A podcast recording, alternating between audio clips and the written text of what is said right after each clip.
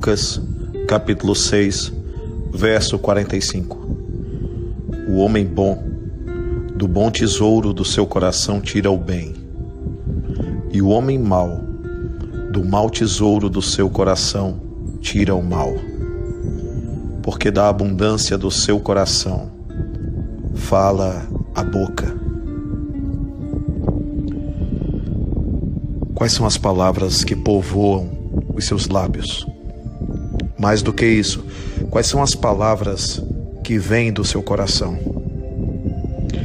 O desequilíbrio de alguma forma te atormenta e de repente falas sem pensar? O que sai da boca é o que mancha o homem.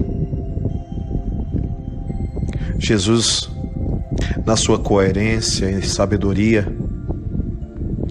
sempre nos apontou para que pudéssemos avaliar, verificar qual é o conteúdo do nosso coração. Porque do conteúdo do coração transborda a palavra. Muitas palavras acabam escapando. Porque na verdade é isso que está dentro de você vigiar as palavras é mais do que olhar para o que sai dos teus lábios. Vigiar as palavras é avaliar, verificar, entender o que se passa dentro de você. Volto a te perguntar: quais são as palavras que povoam o teu dia a dia?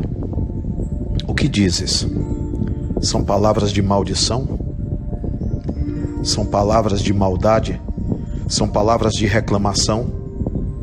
São palavras de impropérios? São palavras de revoltas? São palavras de condenação? Tudo isso que fales está inteiramente dentro de você.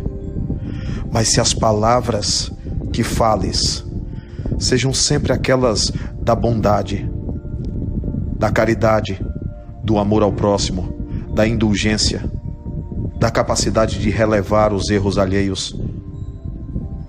Se as palavras que falas são de bênçãos, se os teus lábios profetizam sempre o que há de melhor para o futuro das pessoas, então é porque o teu coração é bom. Reflete